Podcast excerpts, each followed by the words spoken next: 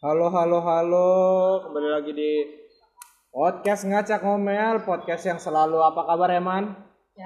Sehat kan? Mantap sekali.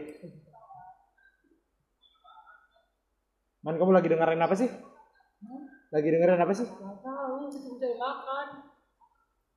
Oh, podcast ya Man ya? Kurang lebih yang kamu cari tadi. Oh, podcastnya Bang Yuda sama Bang Bari. Ya ginilah ya Man. Awalnya saya kesini hanya berniat untuk bermain-main. Malah terjebak di sini karena hujan. Bingung saya mau ngapain. Ayo dong cuaca, gitu maksud saya. Ayo dong kontribusilah sedikit. Tadi kan niat kita mau ke Gramet nih. Mau membaca buku di sana dan melihat-lihat. Tidak ingin beli sih, kalau aku. Itu banget sampai aja. Oh, makanya. Pengen lihat siapa tahu ada yang bagus kan ya. Nah. Enggak ya. Lihat siapa tahu ada yang baru kan. Nah, siapa tahu ada yang sambungan seri yang sudah dibaca gitu. Nah. Taunya hujan, cuaca tidak mendukung bangsat. Boleh enggak sih ngomong kotor di rumah Tuhan? Harusnya boleh kalau ada barang aslinya. Hah? Kalau misalnya pelaku misalnya kalau bilang sundal itu enggak boleh. Kalau wanita sundal kan makanya. Iya sih, benar juga sih. Kalau bilang enggak boleh ngomong kotor, kalau memang wanita sundal di sebelah sih gimana ngomong ya? Enggak, ngomongnya kalau ada anjing? Kalau ada anjing ya anjing, bener anjing, enggak boleh ada anjingnya kan? Kalau saya ngomong anjing ke kamu? Anjing enggak? Sifatnya. Ya itu cerita. Boleh dong. Boleh berarti? Ya tergantung lah. Tergantung kalau orangnya bisa nerima ya santai aja.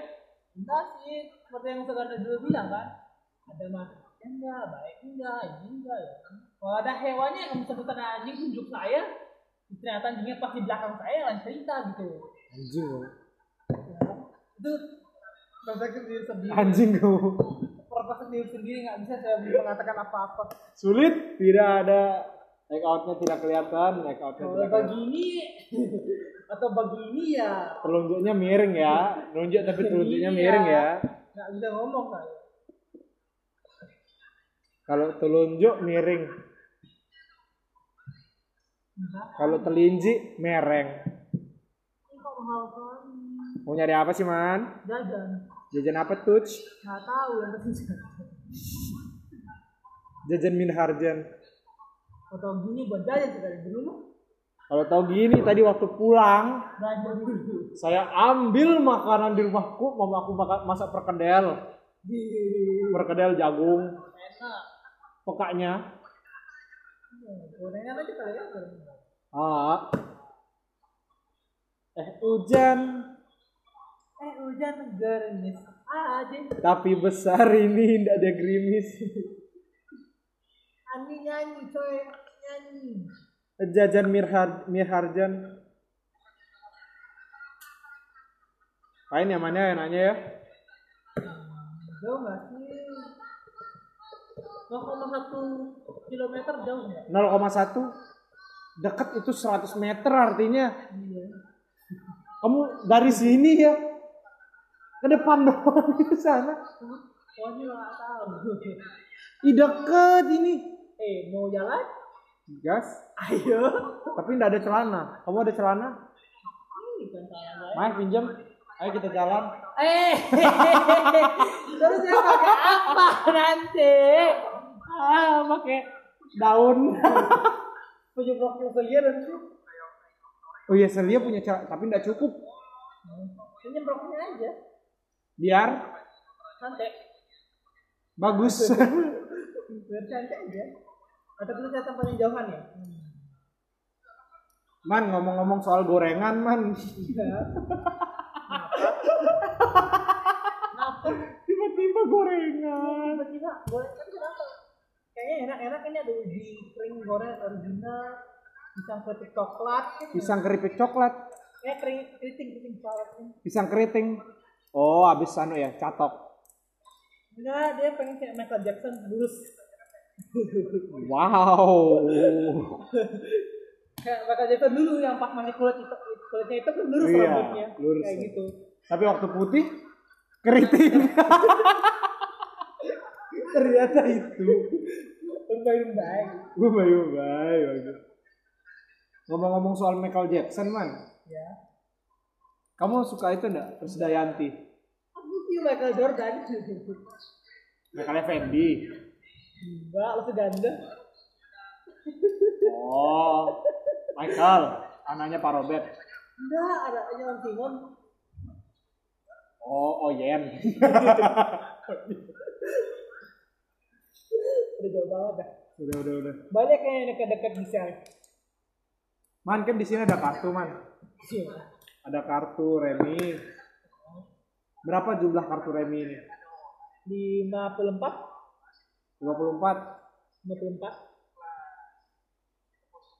Hitung. Ada joker. Ya, ambil. Berapa? Jokernya di mana jokernya? Berapa? Jokernya di mana, Cing? Di sana. 6, 7, 8, 9, 10, 11, 12, 13, 14, 15, 16, 17, 18, 19, 20, 21, 22, 23, 24, 25, 26, 27, 28, 29, 30, 31, 32, 33, 34, 35, 36, 37, 48, 49, 50, 51, 52, 53, 54, 55, 56, 57, 58, 59, 60, 61, 62, 63, 64, 65, 66, 67, 68, 69, 70,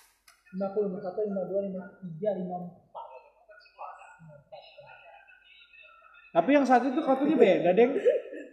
Iya sih kayaknya beda warna dari titik tuh. Nah lo yang itu, yang biru tadi tuh, yang terakhir kamu ambil. Ya berarti total kartunya 53 kan? 54. Mana kali satu? Enggak dia, beda warna kartunya. Kamu tanganmu 55. Oh. Suku Indian kan kegusur, tergerus kan? Karena itu imigrannya Amerika itu kan orang-orang Indian.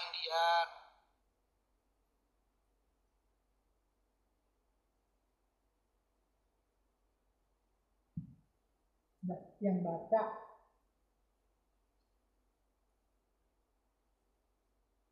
anjir, pisang goreng keriting Pagutan Barat dekat rumah saya ini. Ayo kita, kamu suka pisang goreng ya man ya? Enggak lah, aku pengen makan apa aja. Goreng-goreng apa yang tumis-tumis? Kucing. Wow, jokesnya Olive ya? Enggak dong, jokes saya. Maksud saya tadi tuh goreng-goreng apa yang tumis? Goreng-goreng masak-masak tumis bimoli. Maksudnya sendiri. Jokesnya Olive lagi, makasih. Enggak, masak-masak sendiri. Cuci baju sendiri. Itu maksud saya sendiri, jadi cuma bilang. Cuma malas gara-gara jatuh kucing gini. Kita cari cemilan. Berapa kemarin kita baca ya? Goreng.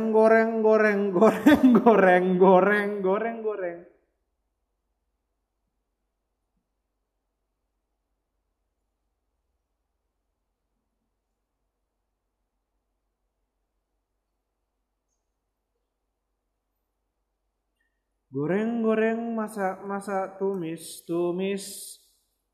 Cimori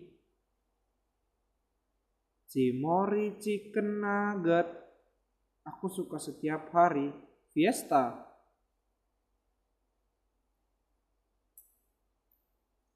Ngomong-ngomong ngalor ngidul bingung. Hari apa yang tidak ada di antara angka 7 dan angka 1? Senin. Nggak tahu deh. Senin minggu lah. Hah? Senin minggu lah. Senin minggu. Iya kan, di antara hari pertama dan 7. Iya. Yang enggak ada. Nah, ini betulan teka-teki. Bukan jokes. Enggak tahu ya, apa? Senin sama minggu lah. Kok bisa? Hari pertama Senin. Hari ke-7 Selasa.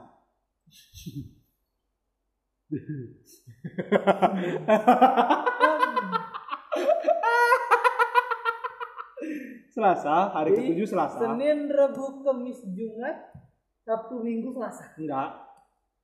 Habis Senin, Selasa sampai hari ke-7.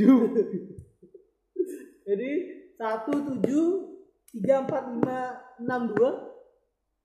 Hah? Selasa hari ke-7. Selasa hari ke-7. Kalau Selasa setelah hari Senin, berarti cara menghitungnya adalah? Enggak, jadi gini. Senin, Selasa, Selah, Asa gitu. 7 hari. Jadi berarti dalam kalender tuh kita menganut kurang lebih 13 hari. Enggak ada. Selasa, Selasa, Selah, Asa. Rabu, Kamis, Jumat, Sabtu, Minggu. 12 bukan 13. Senin, Selasa, Selah, Asa. Senin enggak disebut gimana? Senin kan sebenarnya dari bahasa Arab. Bener bro, semua hari di Indonesia kecuali hari Minggu itu berasal dari bahasa Arab. Nggak percaya kamu? Enggak. Terus nih, Minggu dari mana? Minggu dari pasar Minggu. Aku mulai merasa diriku mulai lurus kemarin. Bahasa Arab hari-hari Indonesia kita cari ya. Hari Senin, Selasa, Rabu, Kamis, Jumat, Sabtu, dan Minggu adalah hari-harinya Tuhan. Kalau nggak salah ya, Senin itu Isnin dibaca dalam bahasa Arab. Coba ya. Ayyamul usbu'a. Oh. Al-Ithnain. Al-Ithnain. Al-Thulatha. Al-Thulatha. Al-Arbi'a. Al-Arbi'a. Al-Khamis. Al-Khamis. Al-Jum'ah. Al-Jum'ah. Asap tuh i Arab bro, beneran ini ya? Nah itu hentai. Enggak, Senin ya. Senin. Itu loh di sini. Al, tapi Al-Ithnain.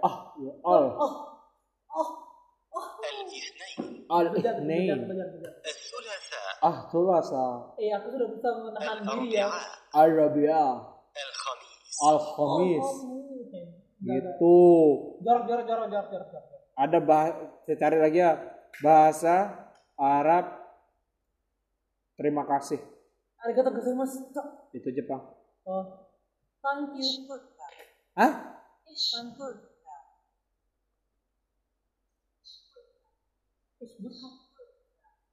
Isbuka. Apa sih? Isburha. Nggak ada R-nya. Isburha. Altu. Atoenal. Bro, kamu kasihan sih sama anak-anak Palestina tuh. Iyalah. Bom tiba-tiba gini-gini. Mereka bahkan di kamar buka yang tidak bisa. Nggak tahu kapan bom jatuh. Terlanjang ke bumba. Parah sih man. Parah sih. Ayo kita dengar lagu Palestina. Ya, terima kasih. Namanya judul lagunya itu Atoin. Itu Afrika ya. It's done for Africa. Samina mina waka waka. Ini. Sakit perut tertawa lagi. Kamu senyum lagi. Atau Nael Toful. Nggak tahu sih saya cara ngomongnya, pokoknya gitu loh. Intinya gini, kanan nggak kiri ke kanan itu sama dengan atas ke bawah. Apa? Kiri tidak kanan. Kanan ke kiri sama dengan atas ke bawah. Nggak ngerti saya. Emang nggak ada artinya. Bagus. Kamu cari artinya kalau ada pun nggak ada. Nah versi aslinya kita.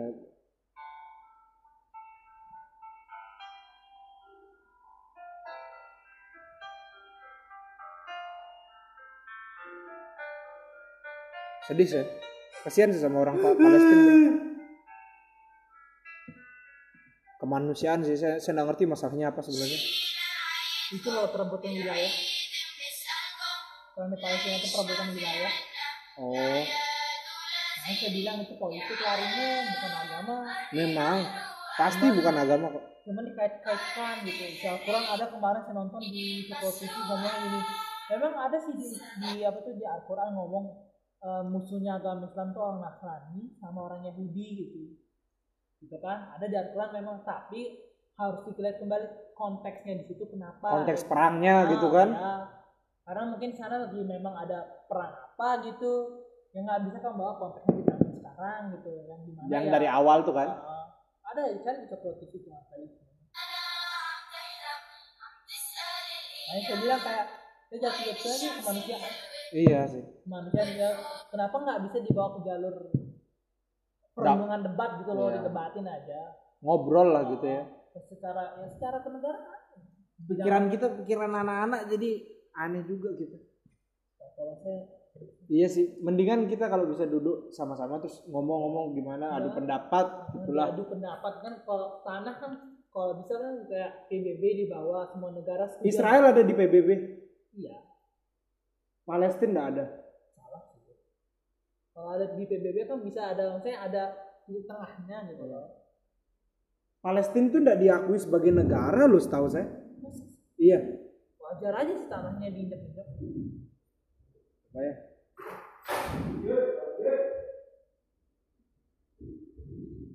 Tapi harusnya mereka diakui lah. Selama ada pengakuan dari negara lain, nah ada tanahnya, ada wilayahnya, apa? Oh, udah. Udah diakui. PBB telah mengakui Palestina ya. Sebagai negara yang merdeka. Karena kan syaratnya negara yang merdeka, tau lah. Terus apa ya? Dia itu punya pemimpin nggak sih agama? Ada sih. Pemimpin dia bentuk pemimpinannya itu nggak tahu ini nggak sih Mahmoud Abbas ini bentuk pemerintahannya presiden nih presiden Mahmoud Abbas mereka nggak bisa gitu dirunding aja dibawa ke mahkamah agung ke mahkamah MK dunia. Iya toh. Mahkamah Konstitusi dong kalau masalah kayak gini.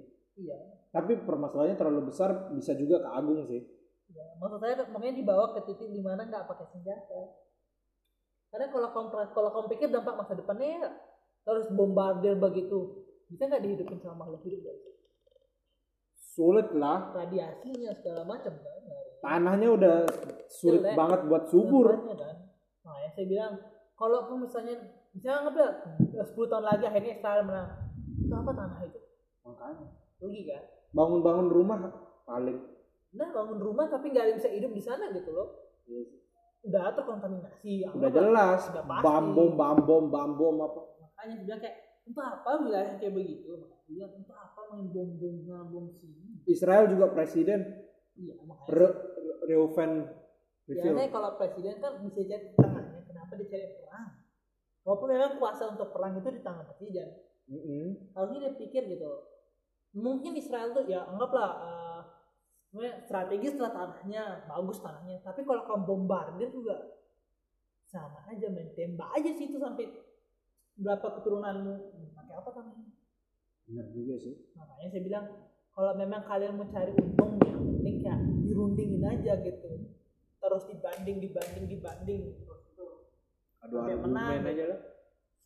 Dan kadang orang kan lihat kebutuhan gitu loh. Kalau saya bilang kan mana lebih sengsara kita lihat Israel atau Palestina gitu. Kalau rugi udah pasti rugi lah perang. Mau pihak mana pun pasti rugi gitu. Gak mungkin untung. Tapi sih kalau habis menang mau diapain tanahnya itu nggak tahu. Nggak tahu juga ya mau diapain banget gitu. Tujuan dia rebutin wilayah itu buat apa gitu. Memang sih dua-duanya punya sejarah, memang tanah bersejarah. Ya. Gitu kan Yerusalem yang dibahas. Ya. Tempat. Kalau Kristen kan Israel memang tanah perjanjian kan ada di itu. Tapi Islam tanah perjanjian juga, itu sudah kalau dibawa lagi konteks sekarang sudah ada. Udah nggak punya nilai dengan kalimat gitu loh. Kalimat itu. Tapi memang ada penganut garis keras ya. Di masih menganggap yang belum datang dan saudara-saudaranya lah. Karena kan sekarang kan semua orang udah umat pilihan Allah kan. Ya. Sudah tidak lagi cuman yang orang-orang Israel aja enggak itu doang. Ini saya lihat di Google kan Awal mula dan alasan Israel menyerang Palestina itu dimulai dari terbentuknya negara Israel. Jadi awal mula konflik ini tuh Israel sama Palestina ini, si warga Palestinanya itu keberatan munculnya Israel. Iya, terbentuknya negara Israel. Berarti belum merdeka. Israel ternyata sudah menguasai sebagian besar wilayah bekas kekuasaan Inggris termasuk Yerusalem, sedangkan Mesir menguasai Gaza. Sementara itu menurut Perserikatan Bangsa-Bangsa atau PBB, setengah populasi Arab Palestina telah diusir dan sebagian lain melarikan diri. Salah mereka merdeka kan? Iya sih. Kok bilang merdeka sana kok? Tapi Israel sudah dinyatakan apa tuh? Untuk suatu negara merdeka kan harus ada pernyataan negara lain kalau negara itu diakui ada dari PBB kan? Tanah kan? Sama ada wilayah pembatasnya asli. Itu kalau menurut saya ya kok cuma sebidang tanah kecil, siapapun yang melepas juga nggak rugi banget lah. Tapi kalau mungkin masalah sejarah ya, saya nggak bisa ngomong apa-apa sejarah tempat ini. Tapi kalau Yahudi garis keras nggak percaya dong Yerusalem. Tapi memang sih di Perjanjian Lama juga ngomong masa Bethlehem akan lahir seorang raja dan tanah kalian di Perjanjian Lama Mika ya, kok nggak di dekat terakhir? Ya agama kurang sih teman. Iya, bukan jalan kitab, kayaknya di bagian terakhir Perjanjian Lama agak terakhir pas sama terakhir. Memang dijanjikan ya, kalau nggak salah Nabi Mika, ya Mika kayak kalau nggak salah. Yang pokoknya agak terakhir gitu, tiga Nabi terakhir. Itu memang ada yang dibilang sih di Bethlehem, di pokoknya di Sion. Di Bukit Sion. Nah, Sion kan kalau orang kota. Kalau di Alkitab itu kan Putri Sion itu kan melambangkan Israel, juga melambangkan wilayah mereka banyak. Kalimat Putri Sion, jadi kayak di Sion, di daerah Sion gitu. Putri Sion akan menerima apa gitu sumpah. Mungkin memang sudah lama dijanjikan bahwa di wilayah Yerusalem. Saya nggak salah ingat. Bisa aja salah karena sudah berapa lama nggak baca. Memang sudah gitu. Jadi mungkin aja yang garis keras merasa masih punya kepunyaan saya nih tanah karena gitu. Belum turun sang penyelamat. Karena yang diinginkan, bukan yang ada. Di sana mereka perang, terus di tahun 1967 di saat perangnya belum berakhir, mereka lagi semakin memanas perangnya karena Israel dia itu merebut jalur Gaza dan kawasan Sinai. Hingga tepi barat serta Yerusalem Timur dari Yordania. Perebutan wilayah tersebut berimbas terjadinya peperangan dan menjadi alasan Israel menyerang Palestina kembali. Berarti, tapi secara peta juga memang benernya sendiri Israel dulu gitu. Kebentuknya negara-negara itu saya juga kurang paham. Karena kalau misalnya secara pengakuan negara lain itu wilayahnya sendiri ya. Nggak masalah dia perang untuk wilayahnya kan. Iya sih. Tapi kecuali dia mau mengambil orang itu dia salah. Tapi di sini ditulisin bahwa Israel itu merebut. Berarti Israel dia ngambil daerahnya Palestina. Kayak dulu kan salah Malaysia ngambil Kalimantan Utara. Iya. Kan? Itu jadi kasus. Tapi menang mereka. Tapi menang Indonesia. Nah, Malaysia menang ngambil wilayahnya. Malaysia ada bagian di Kalimantan Utara. Iya. Oh ya, yang ada rumah, yang sininya Indonesia, yang sininya Malaysia itu ya? Itu dulu kan, itu diperdebatkan Malaysia jadi ambil bagian atas. Oh. Dulu kan itu bagian Indonesia, Kalimantan atas. Nah terus di kondisi perang tersebut itu Israel tuh sempat menawarkan untuk mengembalikan wilayah dengan sejumlah imbalan. Sayangnya tawaran tersebut ditolak oleh Palestina. Nah, itu kemungkinan mereka nggak punya cukup dana. Mungkin dia mau kembaliin wilayah, cuman yang wilayah kecil mungkin dikembaliin. Nih saya kasih uang 1.000. Jadi mau, tapi kan di situ nggak dijelasin. Nggak dijelasin wilayah yang mana, ya. Dan imbalannya seberapa besar juga. Kalau imbalannya nggak sesuai dengan wilayahnya, saya juga nggak mau. Iya. Wajar ditolak kalau kayak gitu kan? Mungkin tidak setara. Penyebab ketiga Intifada Al-Aqsa. Ya, apalagi itu agama, kayak sejarah.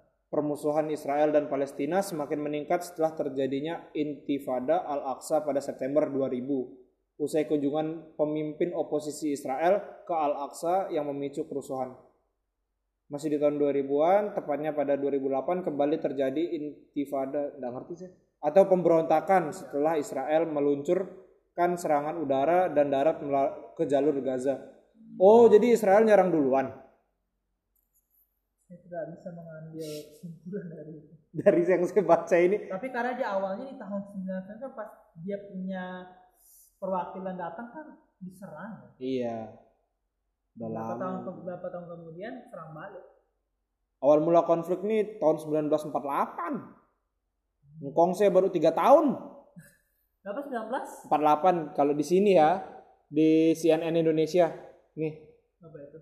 Negara Israel pada baru 3 tahun Indonesia merdeka. Tuh.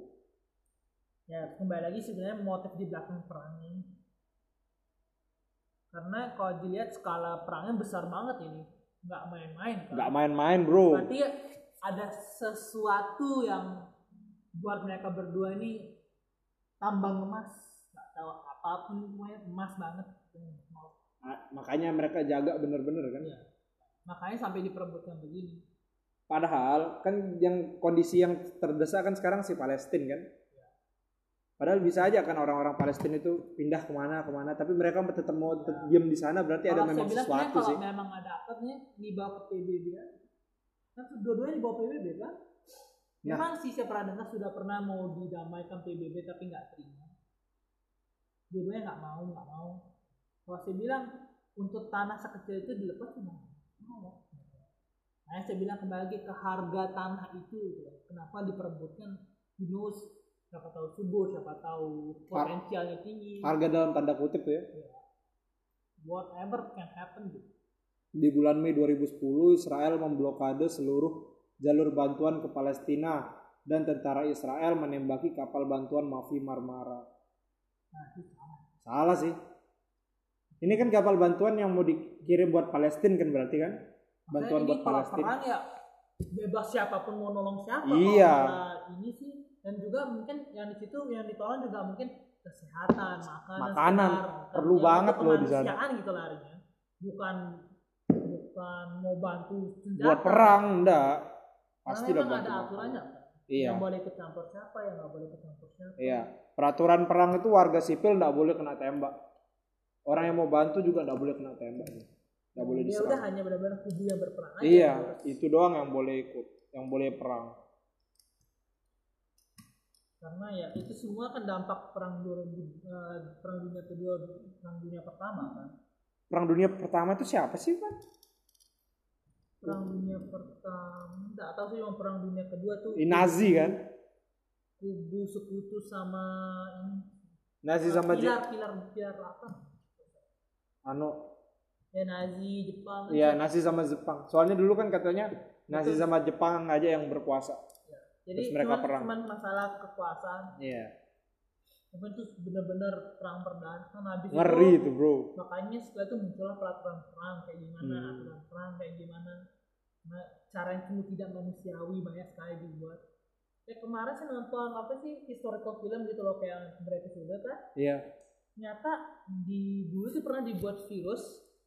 Jadi senjata biologis gitu loh. Oh. Senjata biologis yang mau dikirim dari Chinese? Bukan, dari pihak Nazi ke Sekutu Rusian gitu loh, kayak masih zaman perang kan.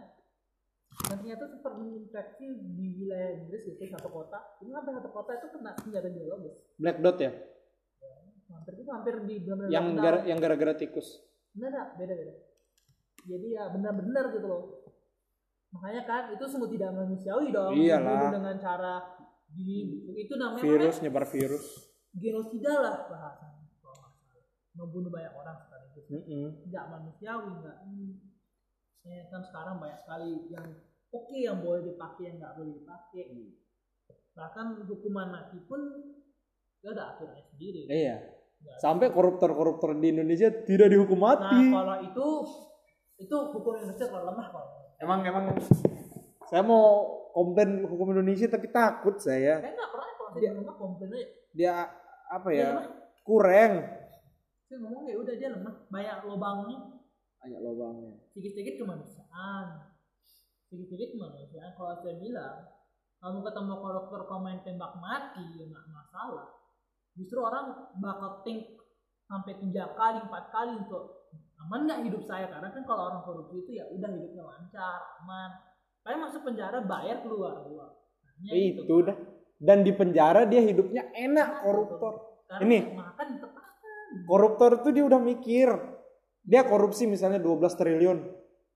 Ya, bayar di penjara ya sekian, sisanya disimpan buat keluarga, disimpan ke keluarganya. Diatur. Iya, kamar aman. Justru lebih aman di penjara daripada di rumah. Makanya untung lagi ada yang dia sisain buat dirinya. Makanya. Sementara di negara berapa negara apalagi ya, tapi mungkin juga sih karena kan kita basic hukumnya beda. Pancasila kita. Bukan saya cara dia melakukan hakim itu kan ada namanya. Cara dia mengambil keputusan hakim di Indonesia itu berdasarkan undang-undang dasar, ada undang-undang. Sementara di Amerika itu berdasarkan si hakim terdahulu. Iya, kayak. Halo Om Simon. Jadi kayak kalau ngambil keputusan itu ya berdasarkan yang kebelum. Saya kemarin kasus pembunuhan, dihukum 3 tahun. Hakim yang sekarang lihat kasus yang lama, oh dihukum 3 tahun. Oke, kita ambil 3 tahun lebih sekian atau kita kurangin. Jadi kan berdasarkan kemarin gitu. Jadi mereka lebih kuat lagi gitu. Dasar hukumnya enak. Kita yang enggak enak. Karena kita ya udah banyak bolong ya. Kalau itu karena saya cari untuk tugas. Jadi tahu. Tugas pun berdebat cepat. Jadi fair aja gitu. Dan mereka juga enggak tanggung-tanggung ngambil jalan. Kalau kita ya, aduh jangan dah kemanusiaan. Oh jangan dah, nggak boleh mencabut nama manusia sembarangan. Kok saya bilang tebas aja kenapa? Dan ini di perdebatan dengan adik saya. Ada jadi, pihak yang jangan untuk kemanusiaan itu nggak boleh kalau saya bilang cabut aja. Orang itu kutu, kalau berani kutu kamu lepas kutu kamu biarin aja kutunya gitu. Iya kena kamu juga kena kutu. Masih bulat kutu. Nah, logikanya gitu. Makanya korupsi dia kayak gitu petak ibu. Kalau kamu biarin enggak, dia korupsi. Sekali selamat sih, orang yang mau nyoba gitu. Selama dia, ya anggaplah hidupnya lebih damai di penjara kan. Gimana ya? Ada berita man nih, tanggal 10 September 2020, baca judulnya. Bunuh orang yang mau memperkosa ibunya. Maulud. Ini harusnya pembelaan diri dong. Makanya. Mauludnya si orang itu malah dipenjara 13 tahun. Padahal dia bela ibunya loh. Di sini kalau saya bilang melindungi dia. Iyalah, enggak mungkin dia memang mau kayak aku ingin membunuh dia gitu, tidak dong. Oh enggak, saya dendam. Ibu saya dulu diperkosa sama dia. Oh, dendam. Masalah dendam. Kalau misalnya tadinya dibilang ibu saya diserang di depan saya dan saya membunuh, itu bunuh diri. Tapi di sini kan saya dendam, ibu saya dulu diperkosa sama dia. Kata mulai pada wartawan di Marco Pos. Jadi kalau menurut saya ini kembali balas dendam dan memang hukumannya harus hukuman itu. Hukuman 13 tahun penjara itu ya wajar. Tapi pembunuhnya udah mati. Pembunuh? Pemerkosanya. Belum kan? Dihukum juga enggak dia? Ini kan? Dibunuh ya? Kan dia yang bunuh gitu loh. Nah kalau kembali ke kasus pemerkosaan itu ada juga pernah dari sumbernya Cokro TV. Ada kok di YouTube saya kok gampang cara ya. Hukum tentang pelecehan seksual di Indonesia tuh lemah. Iya sih. 1, 2 dan pengakuan dan juga menurut saya di korban harusnya ngelapor. Harusnya dilecehkan dan kembali lagi memang si hukum di Indonesia itu lemah kalau pemerkosaan karena buktinya kan susah. Gimana kamu membuktikannya? Bisa dicek loh. Iya, tapi kalau kamu dileceh cuma diginiin gimana? Bener apa sih. Bukti kamu dilecehin tuh? Anggaplah kalau diperkosa bisa gampang kalau dilihat kan ada bekasnya. Apalagi kamu perawan misalnya. Gampang lagi. Di bawah umur juga. Ya, gampang. Kalau cuma dilecehkan gitu, gimana caranya mau ngelapor? Aturannya kan harus ada bukti. Apa buktinya? Masa saya dileceh foto kan nggak mungkin kan tiba-tiba dong kalau dileceh. Makanya foto ya ini saya mau lecehin aneh banget Aduh, saya lihatin semua mas, foto dulu. Nggak mungkin pelakunya. Habis itu lari. Habis itu depan hukum, iya aku yang leceng, nggak mungkin kan? Pasti berdalih. Makanya. Karena... itu satu dua, jadi mengurangi orang pengen melapor. Harusnya melapor aja sih. Habis itu di bagian bahas dendamnya jangan loh. Gitu kan. Kalau menurut saya bahas dendam dan dengan membunuh ya, Allah. Balas dendamnya dengan cara? Membunuh gitu. Jadi yang benar? Jangan balas dendam. Jangan dendam. Memang marah-marah gitu. Bisa berbagai cara dipakai. Misalnya kayak udah bergelut aja dalam dunia hukum gitu. Coba cari jalannya sendiri. Tapi ya kita nggak tahu dia mendengar kisah mamanya diperkosa tuh kapan juga. Makanya lalu ya gimana aja. Gimana lagi? Nggak banyak yang bisa kita perbuat. Kalau hukum di negara kita sedikit aja lebih kuat. Sedikit aja ditakuti masyarakatnya. Enggak susah. Sederhananya nah, korupsi. Tegas sedikit. Ya. Tapi memang ada dua cara sih menghadapi penjahat. Satu, keras. Dua, lembut. Yang keras? Ya, misalnya contoh ada orang korupsi ya udah kamu hukum sesakit-sakitnya. Itu jadi contoh untuk orang ya biar takut, trauma, takut gitu kan. Satu biar, lagi biar dengan cara lembut ya udah tunjukin bahwa hidupnya akan baik-baik aja, semua akan aman asal kamu jangan ngulangin. Habis itu kamu menjadi anti korupsi segala macam kan. Indonesia menggunakan sistem itu kan. Ditangkap, direhabilitasi, diajarin korupsi segala macam. Terus menurut itu di brainwash aja sih namanya. Di brainwash jadi pikirannya udah korupsi jahat. Tapi ada yang udah di kayak gituin terus lagi korupsinya. Dan saya, bukan hanya ada, banyak. Makanya kembali lagi manusia Indonesia yang udah tahu salah dibuat. Aku juga sih. Iya, aku juga. Tapi kan saya, beda gitu. Kalau saya yang merugikan saya aja sebenarnya. Sama. Kalau dia merugikan orang lain, enggak saya juga. Saya mikir kenapa sampai merugikan orang dulu. Jadi saya merugikan orang lebih banyak untung, ya lebih bagus begitu saya. Ada alasan yang lebih bagus misalnya. Untuk mengatakan bahwa saya melakukan kesalahan tuh ya sebenarnya untuk keuntungan banyak orang gitu. Sebenarnya saya misalnya melindungi diri dari seorang pencuri dengan membunuhnya kan. Tapi tetap bisa di itu perlindungan diri. Tapi bisa di penjara. Bisa dituntut kan. Tapi at least saya bilang kan nggak ada lagi mencuri. Itu bahasanya. Untungnya kan lebih banyak. Apa sih? Lebih ngaca. Banyak yang ngomong gitu om. Anak debat om. Anak debat. Aku tidak bisa, orang tua tidak setuju. Kamu bingung apa? Pengacara. Pingin saya yang penting dapat uang. Dapat uang santai-santai ya kan. Sama pola pikirnya Yaman sama saya. Udah. Yang penting hidupku tenang. Apa cita-cita kamu apa? Udah tahu. Saya nggak mesti kaya, yang penting hidup. Yang penting kalau mau anu ada gitu aja. Butuh ada.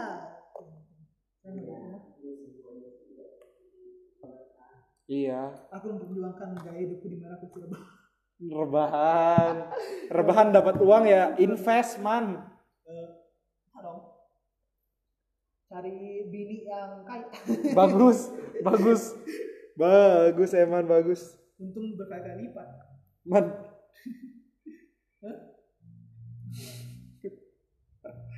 Kamu kira orang zaman dulu apa yang mikir perempuan cuma di rumah masak? Enggak lah.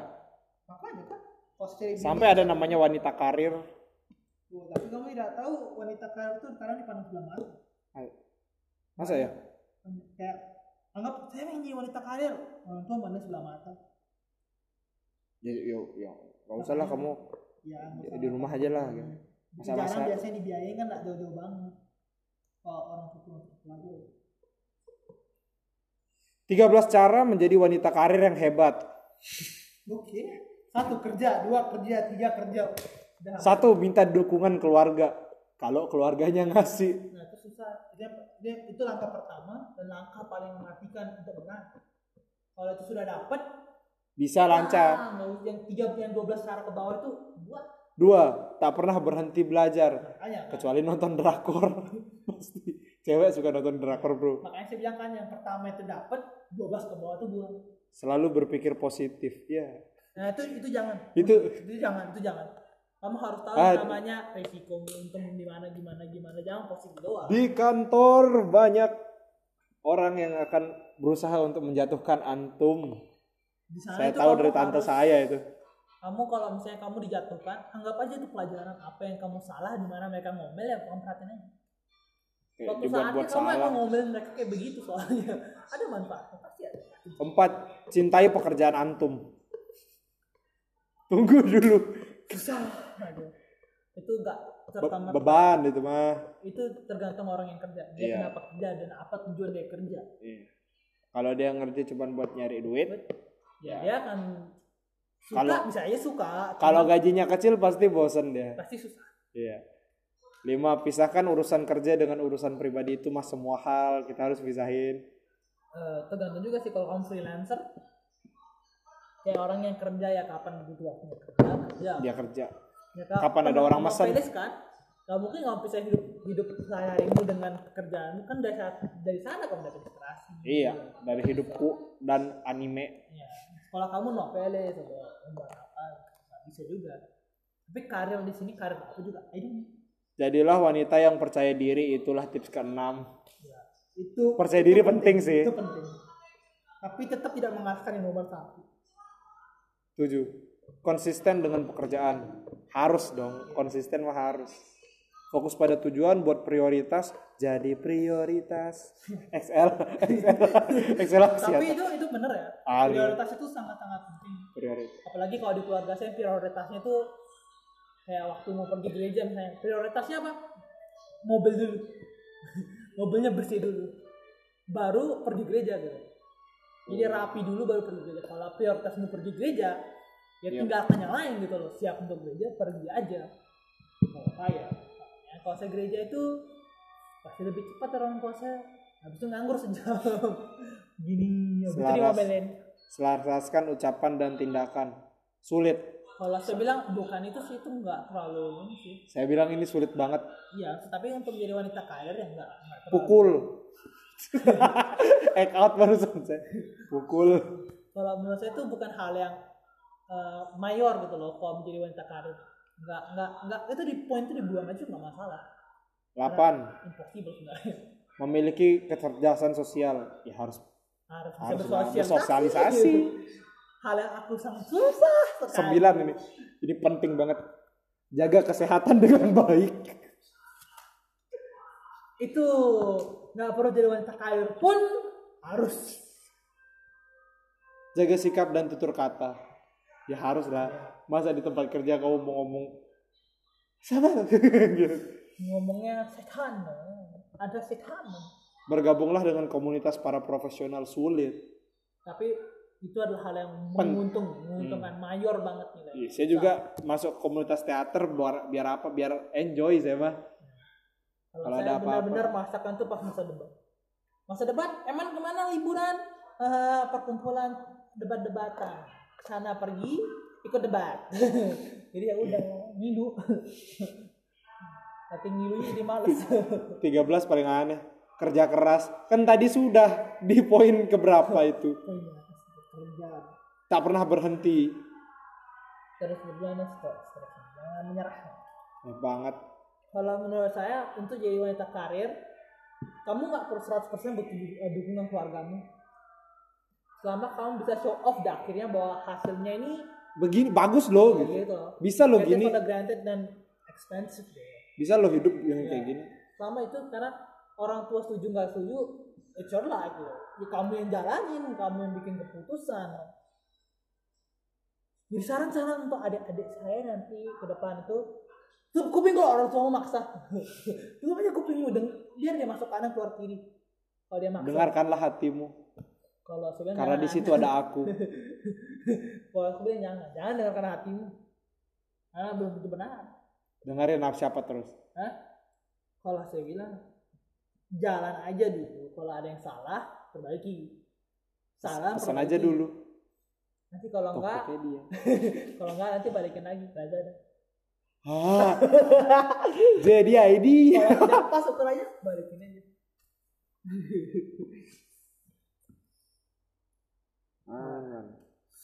Kapan anu man? Kapan apa? Tidur sih. Ampas di 1. Kerja sesuai niat. Kerja sesuai niat. Itu nomor 1. Iya. Sesuai apa yang kita suka lah. Biar enjoy katanya orang-orang kan kayak gitu. Kalau kita misalnya kita suka nyanyi, kita kerja jadi penyanyi, nggak pernah kita nganggap kayak capek gitu katanya. Iya. Dan ingat tahun 1, kerja juga sesuai bakat. Iya. Jangan maksa. Cuman enak mau, oh aku suka nyanyi jadi penyanyi ya. Suaramu bagus. Iya. Bisa. Ya teman saya Amira itu kan penyanyi dia.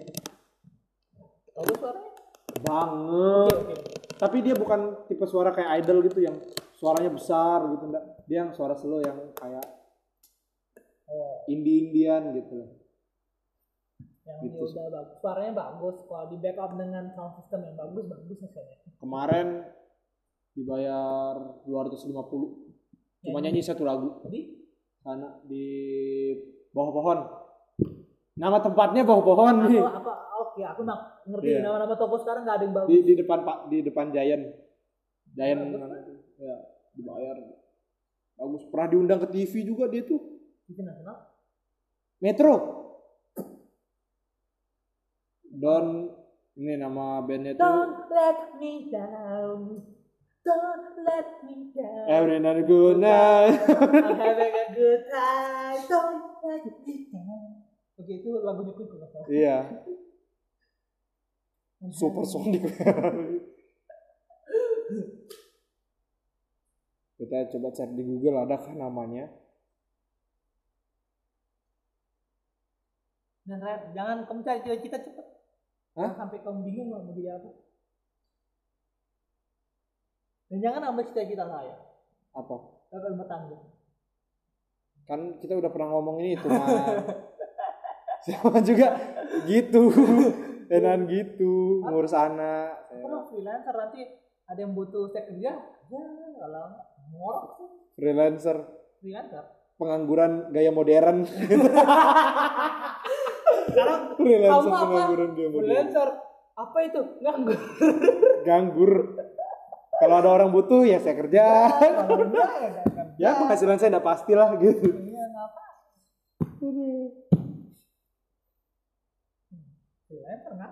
Eman kemarin saya cari tahu cara ngadopsi anak. Beneran. Iya. Kalau saya nanti lah akan kemarin kan. Ribet man. Gue harus nikah udah 5 tahun dulu. Hah? Bener. Dia panjang tuh. Omang. Nyata fakta yang aku tidak akan pernah bisa penuhi di dunia. Nanti jam saya ganti baju nanti jam 16.59. Entaran. Ada saya bawa baju ganti. Ada di sana? Hah? Masa melihat saya batuk flu? Enggak sih. Enggak kan? Sedikit lagi kita koronces kalau kita keluar gitu. Koronces. Hah? Corona princess aku prince-nya. Corona prince. Koroprin bukan.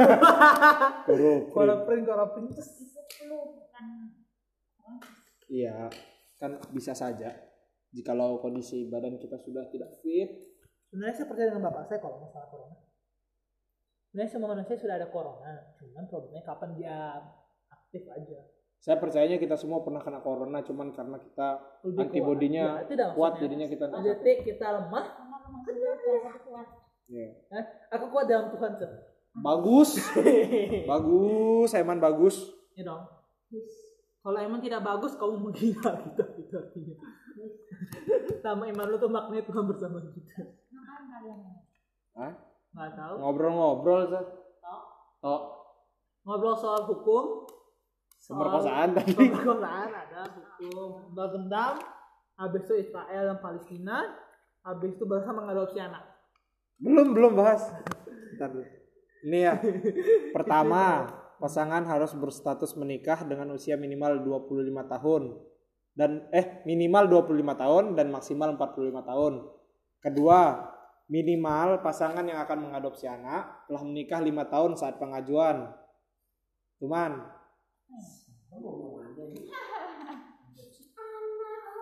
ini strategi dari muda ya? Hah? Enggak, bukan berita. Ini strategi masa depan. Eman kan pengen ngadopsi, saya juga. Kalau mau cetak. Pasangan tersebut harus menyerahkan dokumen secara tertulis berisikan keterangan seperti tidak memungkinkan memilih anak kandung gitu misalnya, Man. Jadi kalau kamu masih bisa, enggak bisa kamu itu adopsi. Terus dan dia juga tidak punya anak, memiliki satu anak atau bisa juga memiliki anak satu anak kandung atau hanya memiliki seorang anak angkat tapi tidak punya anak kandung. Ketiga, harus memiliki kondisi keuangan dan sosial mapan dengan menyerahkan surat keterangan dari negara asal pasangan tersebut. Ah, iya. Strategi. Keempat, memperoleh persetujuan tertulis dari pemerintah negara asal. Ya